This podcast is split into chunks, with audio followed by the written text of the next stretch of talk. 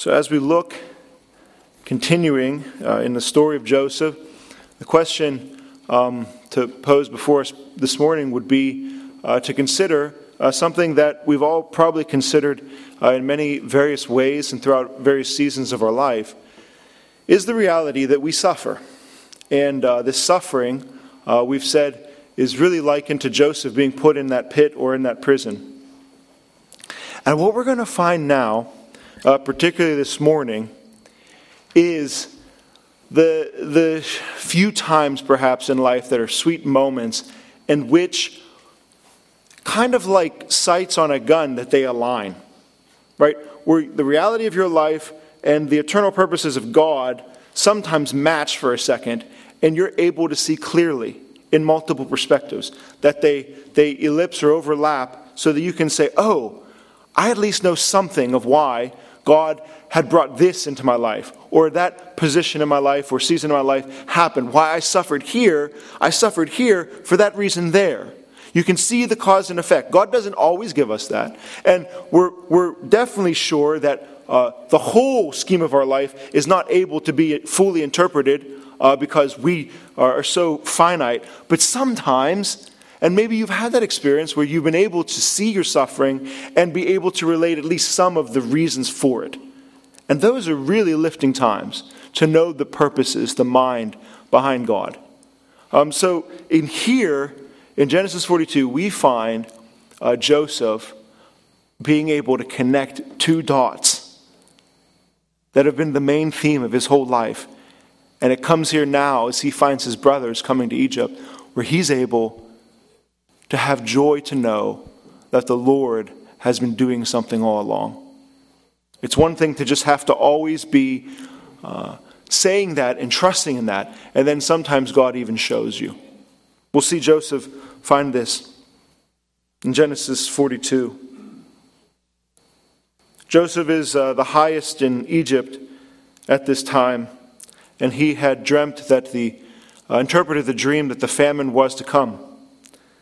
And the famine did come.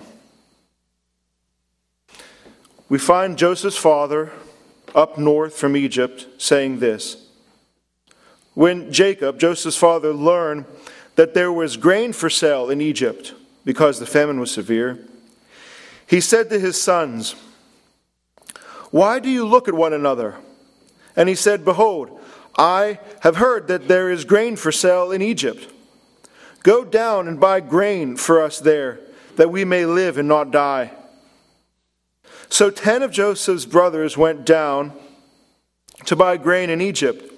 But Jacob did not send Benjamin, Joseph's brother, with his other brothers, for he feared that harm might happen to him.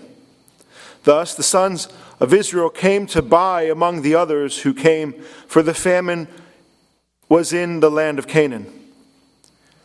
Now Joseph was governor over all the land. He was the one who sold to all the people of the land. And Joseph's brothers came and bowed themselves before him with their faces to the ground. And Joseph saw his brothers and recognized them. But he treated them like strangers and spoke roughly to them.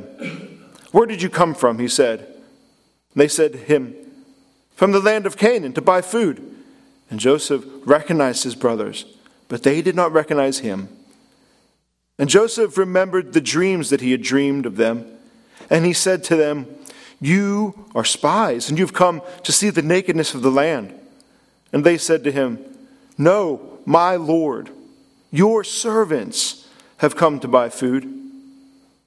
We are all sons of one man. We are honest men. Your servants have never been spies. And he said to them, No, it is the nakedness of the land that you have come to see.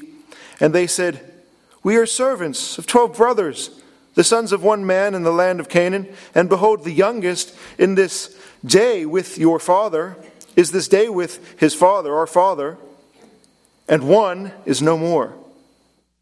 But Joseph said to them, It is as I say to you, your spies. By this you shall be tested.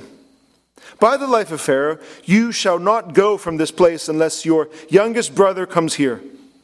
Send one of you. And let him bring your brother while you remain confined, that your words may be tested, whether there is truth in you. Or else, by the life of Pharaoh, surely your spies. And he put them all in custody for three days. On the third day, Joseph said to them, Do this and you will live, for I fear God. If you are honest men, let one of your brothers remain confined while you are in custody, and let the rest go and carry grain uh, for the famine in your household. And bring your youngest brother to me, so your words will be verified, and you shall not die. And they did so. Then they said to one another, In truth, we are guilty concerning our brother, and that we saw the distress of his soul, when he begged us and we did not listen. That is why this distress has come upon us. And Reuben answered them, Did I not tell you not to sin against the boy? But you did not listen, so now there comes a reckoning for his blood. They did not know that Joseph understood them, for there was an interpreter between them. And he turned away and wept. And he returned to them and spoke to them. And he took Simeon from them and bound him before their eyes. And Joseph gave orders to fill their bags with grain and to replace every man's money in his sack and to give them provision for the journey. This was done for them. Then they loaded their donkeys and their grain and departed. And as one of them opened a sack to give his donkey fodder at the lodging place, he saw his money, the mouth of the sack. And he said to his brothers, My money has been put back. Here it is at the mouth of my sack. At this, their hearts failed them. Translation could say their hearts went out from them. And they turned trembling to one another, saying, What is this that God has done to us? When they came to Jacob, their father was in the land of Canaan and they told him all that had happened to them, saying, The man, the Lord of the land, spoke roughly to us and took us to be spies of the land. But we said to him, We are honest men. We've never been spies. We are twelve brothers, sons of our father. One is no more, and the youngest is this day in our father in the with our father in the land of Canaan. Then the man, the Lord of the land, said to us, By this I shall know that you are honest men. Leave one of your brothers with me, and take grain for the famine of your household, and go away. Bring your youngest brother to me. Then I shall know that you are not spies, but honest men, and I will deliver your brother to you, and you shall trade in the land. As they emptied their sacks, behold, every man's bundle of money was in his sack. And when they and their father saw their bundles of money, they were afraid. And Jacob their father said to them, You have bereaved me of my children. Joseph is no more, Simeon is no more, and now you would take Benjamin. All this has come against me. You have these moments in your life where you feel like all this has just come against you. Then Reuben said, to his father, Kill my two sons if I do not bring them back with you. Put him in my hand, and I will bring him back to you. But he said, and his final verdict is, My son shall not go down with you. For his brother is dead, and he is the only one left. If harm should happen to him on the journey that you are to make, you would bring down my gray hairs with the sorrow of Sheol. And that is the conclusion that Jacob makes as he has put in the place of decision between determining if he should give away his youngest son, Benjamin, to the choppy, tumultuous waters of God's providence outside of his domain in Canaan, and also knowing that now that those waters outside of his immediate control or domain are very deep, and that his other son Simeon will most likely never return from Egypt. What we find in these prophetic stories is God relaying to you and me the nature of our faith. Why is it that He is not here?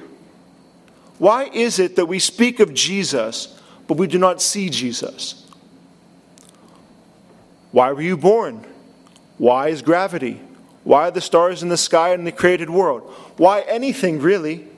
Because we aren't God. We are in this thing that He had made.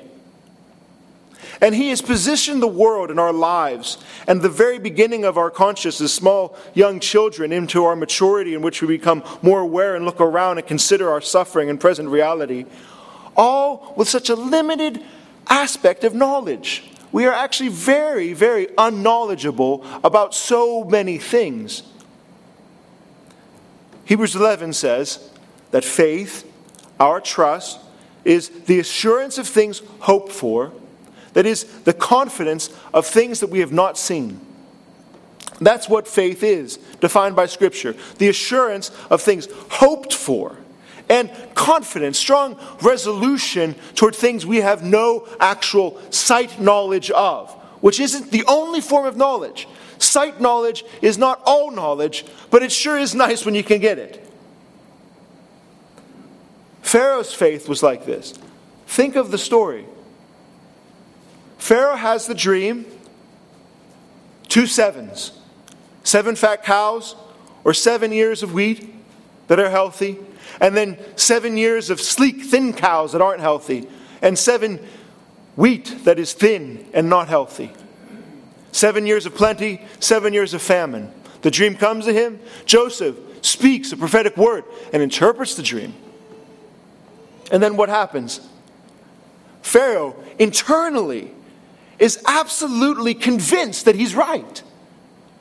He has a confidence of the things unseen, an assurance of things hoped for, things into the future.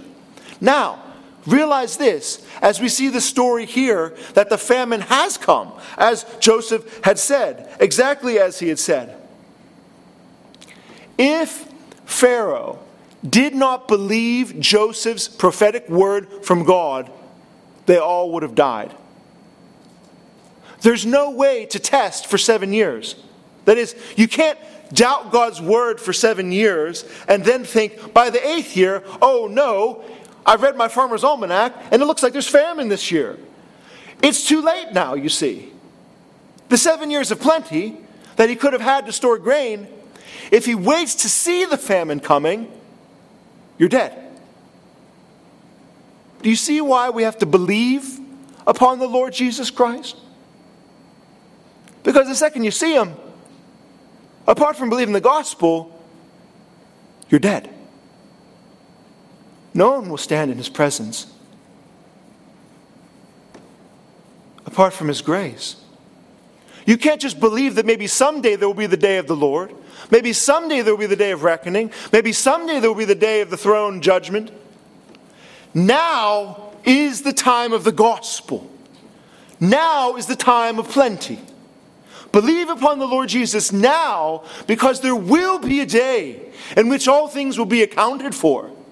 And that day will be too late. The storehouses of the grace of Jesus Christ are to be stored up now by holding upon Jesus Christ in faith now. And you have to believe now because into the future it will be too late at that moment. There will be a day in which the famine will be accounted and there will be nothing else to say. The nature of faith even down to watching your weather patterns on the local news. You have to plan for the things and believe what forecast has come to you. It's the nature of our existence. We can never be or know the future. So now is the day of salvation. This is the gospel that Paul gives. This is the real, like, if you really just read the book of Acts, and if you were to just pull out every time the apostles preach, every time the apostles open their mouth and preach the gospel, and you were to compile that on a piece of paper, and then compare everything to the way even our modern evangelical church preaches the gospel and look at them both. You'd be shocked. How did they actually preach the gospel? Paul goes to Mars Hill, the Areopagus, in Acts 17. He says, In him we live and move and have our being. Right now, He is sustaining, upholding you with bread and light and food and air. But there will be a day in which that will not be the case. The times of ignorance, Paul says to them, God has overlooked. Now he commands all people everywhere to repent, for he has fixed a day in which he will judge the world in righteousness by a man he is appointed, and he has given assurance, that is, that confidence to all this. Why? Because he raised him from the dead. This resurrected man will have the authority, the right to judge all other men because he was made in an image like us, tempted in every way like us, but with perfect righteousness. This is the man who gets to sit on the throne and look at all other men in his resurrected, glorious state and judge them. Judge them. He has fixed that day. Therefore, therefore, He has fixed a day for all now to repent. Prepare for that day of wrath, that day of famine, the day of misfortune, the day of turmoil or storm or struggle. But you can't wait to see it. You got to believe the word of God that is coming now at this moment and throughout all the world. There's a prophetic word that if it's rejected, it's rejected too late. The beautiful grace that God gave to Egypt is that they knew this word and were able to store up and actually became a blessing to all the other nations and was able to feed them. In John 6, in the Gospel of John, he introduces Jesus to us as the man who feeds 5,000 men alone and women and children. Jesus finds a crowd that likes him because of his bread and they started following him, and he said, Do not work for the food that perishes, but work for the food that lasts for everlasting life. And they said, well, What should we do to work these works of God? How can we get this kind of bread? And he said, Believe on him who he sent. That's the work of God. Believe. The word goes out, there is a place to find bread. Okay? In seven years, there will be a famine. Okay? Where do I get the bread? Store it up now. Okay? Where is it? Jesus Christ. The work of God is to believe upon the Lord Jesus Christ. He says, I am the bread of life who came down from heaven. I am that bread. See, in Him we live and move and have all our being. Not in our bread we live and move and have all our being, or in our water we live and move and have all our being, or in our oxygen we live and move and have all our being. In Him, in the real sense, we live and move and have all our being. If He were to re- revoke that power, if He were to take away His causality, we would be nothing. Ecclesiastes 12 says, The Spirit of God is given to man, the Spirit of God returns to God, and then the man dies and returns to the soil. See, we are sustained by Him. There could be a moment in which there would be a famine of our being, a famine of His subsisting us in our own existence. And if He were to revoke that at any moment, that would be the day. That would be the day of the Lord, the day of famine. So, all this is tying in to how we see Jacob hearing uh, this word.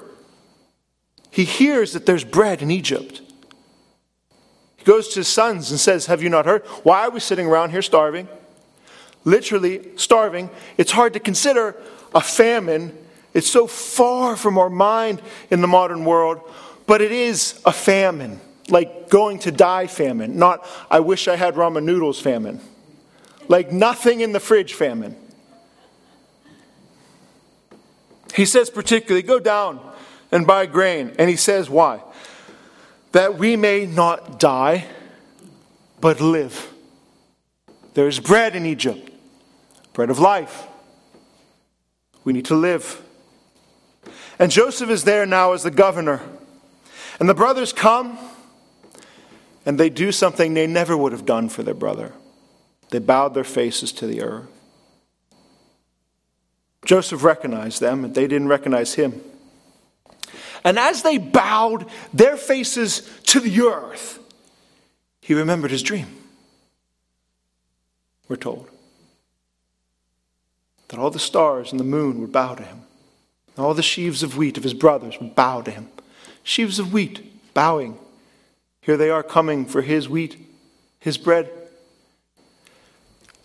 And what happens there at that moment is something remarkable for us in our life. How can you be gracious with people? These are the brothers who destroyed him. What Joseph will do to them is love them. He knows the beginning from the end. Romans 12, we're told to love our enemies. Why? Because you've been given the gospel. He can see his enemies, his brothers, who sought to kill him. And he will love them in the next few minutes. Why? Because he's remembered his dream. He knows the purpose. His suffering had a purpose for the glory of God and the good of men. How did Jesus take on that cross? It was not because he liked crosses. It was for the glory of his Father and for your own good.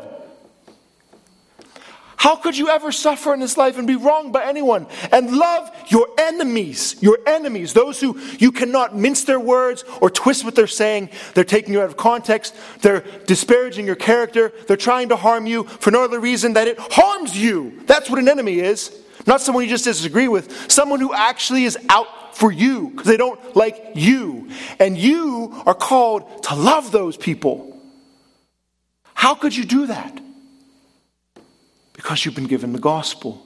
You've been given the ultimate interpreter of all dreams, of all sources of suffering, that your suffering will always work out for good, and you are meant to work out love for your enemies. If he didn't have that dream, if he didn't know this was all going in God's plan, how else, good gracious, how else would you treat your brothers who came to you this way? Tried to kill your small child throw you in a pit and sell you for slavery. I mean, the gospel is the power of God unto salvation. And so he says, You're spies, and they neglect it. And this is just, you're going to find this as it's hilarious as they say, We are honest men. He knows them, they don't recognize him. You forgot your sins two weeks ago, and Jesus is not. He knows you, and you don't know yourself. Speaking at the throne of Jesus Christ, all men will try to say, We are honest men, we are good. The great throne. It is not just, see, this throne that Joseph sits on in Egypt. He says, particularly, I will keep you. Send one of your brothers away to go get this young brother you speak of. Because he's questioning him. He knows them. How's your father? Is there another brother? How's he doing? He's getting into his family's life when they don't even know. He's investigating them. He's judging them. He's going into the uh, cracks and crevices of all of their life. To be under the microscope of this judgment is nerving. It's, it's, un, it's uncomfortable to be cross examined by even a human, let alone God. But Joseph knows them more than just any random person. And he's asking and pushing, and they're divulging information they don't want to. They're saying, particularly, well, you know, we have, uh, we're, we're 10 of us, we're t- 12 total, uh, we're all the brothers of one man. Um, there, there's a, imagine the pressure. He's pushing them. The most powerful man in Egypt is pushing them for information, and they have to give, and they're being accused accused. And they say, well, we did have one very small younger brother, but he's at home with our father, and, and there was another brother who we had who was no more. Why would they be giving all this? Joseph is pushing them. They are feeling some precursor, a prolepsis to the throne judgment of God, in which all the crevices of your life will be pressed and examined. It's uncomfortable. And then he says, So that you be tested or your words be verified, therefore go, get your brother, and the rest of you stay. And they stayed three days in prison. Then he released them.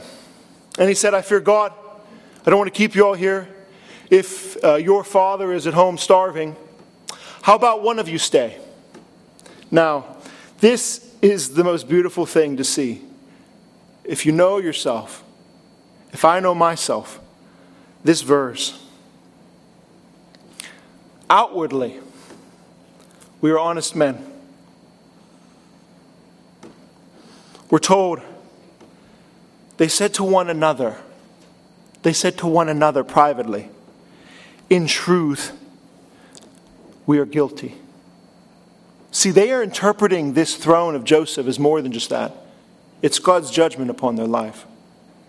They say, in truth, we're told, among themselves, they're whispering now. We are guilty concerning our brother.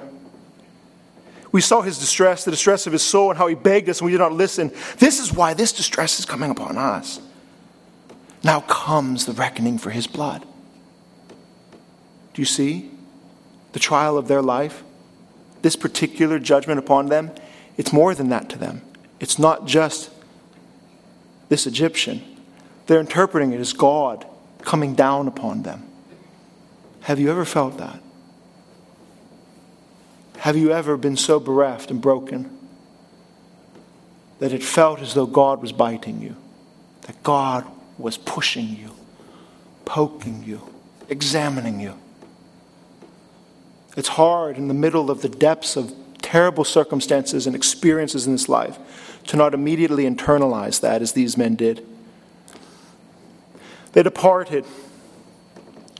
Now, when Joseph heard that, he turned away and wept. And he came back with bags of grain, and he gave them all. He took the brother Simeon and told them to all go away and loaded their donkeys and gave them extra provision for the journey. They come home and relay the story to their father, and the problem actually gets worse. Because when they come home, we're told that they opened up their bags and inside was all the money that they were supposed to be paying for this food. And we're told particularly that great fear came upon them. Now, their brothers locked away in Egypt, they have taken all this food and they are potentially being framed or potentially being uh, pigeonholed into being thieves as well. So, if they were to return to retrieve their brother with their younger brother Benjamin, they could also be brought up on theft as opposed to being spies if spies doesn't work. They know they are tricky men, they're evil men, they know what is being done to them, and they are particularly afraid. Jacob responds. He says this particularly You have bereaved me of my children, Joseph and now Simeon. Now you would have Benjamin. Now you would have Benjamin. And all this, here it is Jacob internalizes. All the time we have grief. What does he do? All this has come upon me. So the brothers are saying, It is because of our sin against Joseph that God has brought this upon us. And then Jacob is told that now he's lost another son, and his youngest is, is required before the judgment throne. And all this has come upon him. The internalizing of this tragedy is on him now we find that Jacob is riddled with the fear of death. Why? All this has come upon me. My son cannot go down with you. Why? For his brother is dead, and he is the only one left. If harm should come upon him, you will bring down my gray hair into Sheol. Sheol is that metaphorical place that sometimes is referred to a literal pit that you can dig six feet deep to bury someone, or the spiritual realm of the underworld, the place of the dead departed, the shadowy place in the Old Testament. Jacob is saying, If my youngest son goes with you, I will die in grief. And the last, the gray hairs of my head, the old age of my years, will end in Sheol under the grief and the despair of yet another son in death.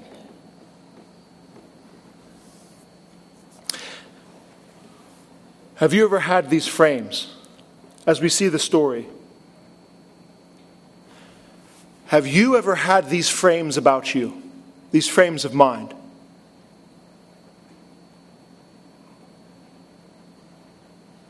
There's two of them.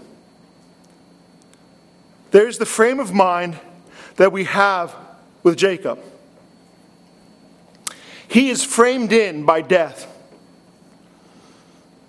And the frame of mind for the brothers is condemnation. They both interpret this, the same event, in different ways. Jacob is framed in by death. The brothers are framed in the frame of mind of condemnation. Afraid of death, particularly, framed in by fear, that the outer edges, the final corners of your life, the portrait of your life, would actually be hemmed in and surrounded by the fatefulness of your own fatality. All men everywhere live in the fear of death. We're told that through the Gospels, we're told that through the book of Romans, that all men have this fear of death. And the fear of death is closely related to the condemnation for sin. That this frames our life, that we interpret things that happen in us, and we see the oldness of our years, the grayness of our head, and we have to remember we are hemmed in and framed in death. And so Jacob cannot get out of this. He was a broken man. There are people I've met, and I do not know how I have been spared this at least yet, but have been experienced and touched up against such grief that they have never been the same again. When he lost his son Joseph, he changed. Everything's interpreted in that. All this has come upon me. No, Benjamin cannot go. Why? Because Joseph is dead. And Joseph has been dead for years. And I'm not over it yet, you see. His whole life is framed in this fear of death. He's a broken man. And he knows he's going to die if he has any more grief in his life. He will die of sorrow. This Joseph, this tragedy is upon him. But what if Joseph isn't dead? Do you hear the gospel in that? What if Jesus is actually alive? A man of the same likeness as you and I has conquered the grave. What if he broke through the frame? What if he broke through the bonding box of death? What if Joseph is still alive and Jacob is grieving the death of a live man? That would change everything, wouldn't it? Everything would change if Jesus were alive. What if the interpretations of Isaiah 24 were true? That there will be a Messiah to come who will swallow up death forever and wipe away all tears from all faces. What if he will break this bond? What if the dreams of the interpretation of Isaiah 55 come true? That there will be a time when everyone who is thirsty and everyone who is hungry can come and have no money and come and buy and eat without money and without price. That there is a bread for life that costs nothing, that you can eat and never die. What if Isaiah saw something? What if it's not just poetry? What if it's not just dreams?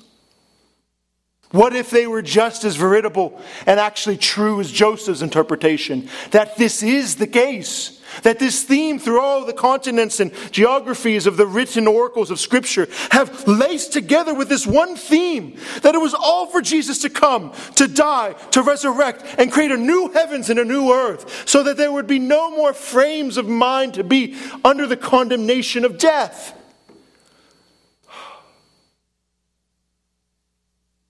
The brothers have this same thing. They're bound. They are framed of mind under condemnation, confined inside their own condemnation.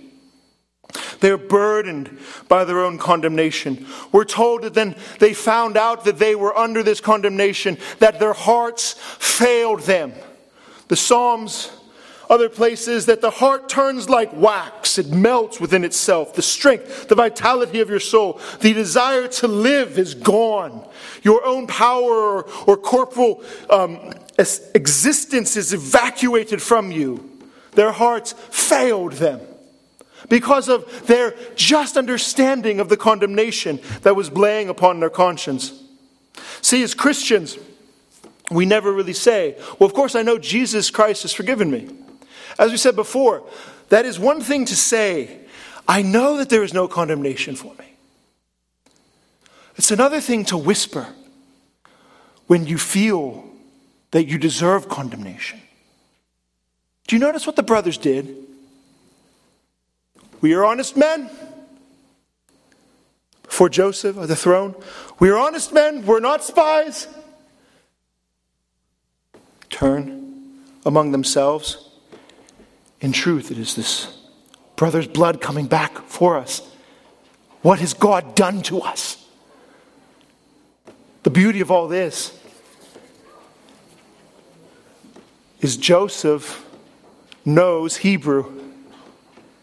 Joseph standing the, the, the, court, you have to understand what's going on. Joseph is maybe at the customs of this um, inter, international portal. And he's standing there on a high platform, and there are interpreters below him from various people from all across the country looking for bread and they speak various languages. And so he, with the authority standing here, has various interpreters below him. And as people would come up, they would mediate and say such and such, and Joseph would give a decree. And then the mediators would say, the interpreters would say such and such, and the men would go along their business. Joseph standing there at his judgment position. His brothers come in. We're honest men. Interpreter, hey, they say they're honest. They turn around one another See, when you whisper the truth of your own conscience, what is God doing to us? This is our brother's blood coming upon us. His own condemnation is for us. And they don't realize that Joseph happens to know Hebrew fairly well, the language of whatever they were speaking, because he grew up in their house and he knows their language. He knows their conscience, he knows their mind. And what does he do when he hears it? He turns away weeping, knowing that they are, they are the evil ones, they are the ones that hurt him. And he comes back with bags of bread, grace, food to eat that costs nothing. Their very own condemnation. They open up those bags and they see that money and they think he is framing us. He is going to keep our brother Simeon down there. He's framing us for theft. He put that money back so that if we ever come back, we are accused as thieves. But what was he really doing? Framing them in grace. Bread that you cannot buy.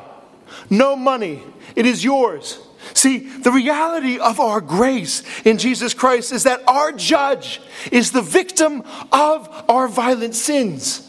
See, it is our sins that put Jesus Christ on that cross. It is our sins that sent him to the death of pit. And when he came out of that pit, when he is freed and liberated in all his glory and splendor, and all authority in heaven and earth, and all the nations are coming to him, and we would think, now is the time to project. Now is the time to say, we are honest. Now is the time to say, we are righteous. And inside our own conscience, think, I am in a lot of trouble. I am in a lot of trouble for my sins. But you see, as Joseph might know Hebrew, Jesus knows your mind. He knows your conscience and he knows your thoughts and he loves you even more. He turns around in weeping and brings out bags of bread for your life. What a gospel that is, you see. What an image, what a portal, what a prophetic oracle it is to say that this plan was from the beginning that he would always do it this way, that he hears the troubled mind and returns back with grace that we would buy without money and without price. There's a man named William Cowper, in closing with this, as an illustration to say, do not overly interpret your life. All the suffering, and the things that Joseph suffered he was to sacrifice, to serve, that he would save life. William Cowper was a famous poet of the 18th century. Uh, he wrote many great pieces of literature and poetry. And he actually was internationally famous from England, but spoken about in the States. Benjamin Franklin spoke really highly of him, and all his stuff was published and put throughout all the world. That didn't satisfy him, though, of course, because, see, William Cowper, he was a man who knew about these pits. And some people, and you don't know why, but some people get into very deep pits, and some people's lives have many of them. If you, and I guarantee some of you are those people, my gospel, my hope for you is to understand to not overly interpret your life. These pits. In school, when he was very young, his life already took a turn as he was bullied severely. Westminster School in London.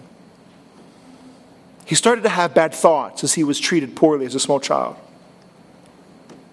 He tried to court many women, and none of the fathers permitted him to be married. His mother died when he was very young. His father died and passed away when he was 25. All seven of his siblings died. His last brother, who remained with him a good portion of his life, died. His closest friend. And it broke him. He went insane. When he was 32, he was in an insane asylum. And he read Romans 3, where it said that all have sinned and fallen short of the glory of God and are justified by his grace as a gift through the redemption that is in Christ Jesus. And he was never the same again. He still suffered after that. In 1773, he had a very dark dream of all things as we speak about Joseph and Pharaoh and all his dreams and interpretation of dreams and the meaning of your life and why is there suffering, he had a dream that was terrible. It sent him into great depression. He attempted suicide multiple times in his life. But that same year that he wrote this amazing hymn called God Moves in Mysterious Ways, that same year he had this dream in 1773 with depression and suicide humming behind his mind. He wrote, God moves in mysterious ways, his wonders to perform. He plants his footsteps on the sea and rides upon the storm. Judge not the Lord by feeble sense, but trust him for his grace. Behind a frowning providence, he hides a smiling face. Blind unbelief is sure to err and scan his works in vain.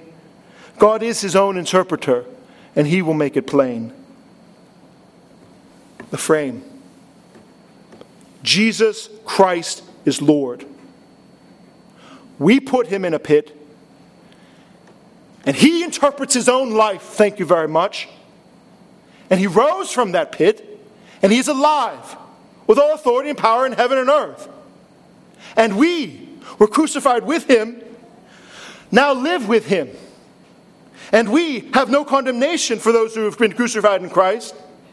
And we consider the present sufferings of this age not worthy to be compared to the glory to be revealed at the perimeters of our life. Therefore, we know that all things must work together for our good, for those who love Him are called according to His purpose. That's the only interpretation that matters. And until that day is consummated, we might want to sing this hymn. God is His own interpreter, and He will make it plain and it will be a glorious day when all God's people have bread. Dear Father God, you are your own interpreter. We scan your works in vain. We are unable to see the beginning from the end, but we do know the end, and the end is you are good and merciful and glorious. Lord, we praise you. We thank you. We bow our hearts before you. Lord Jesus Christ, we ask as we would praise you now, that from the depths of our souls we would give you our praise and that you would be pleased with it. Amen.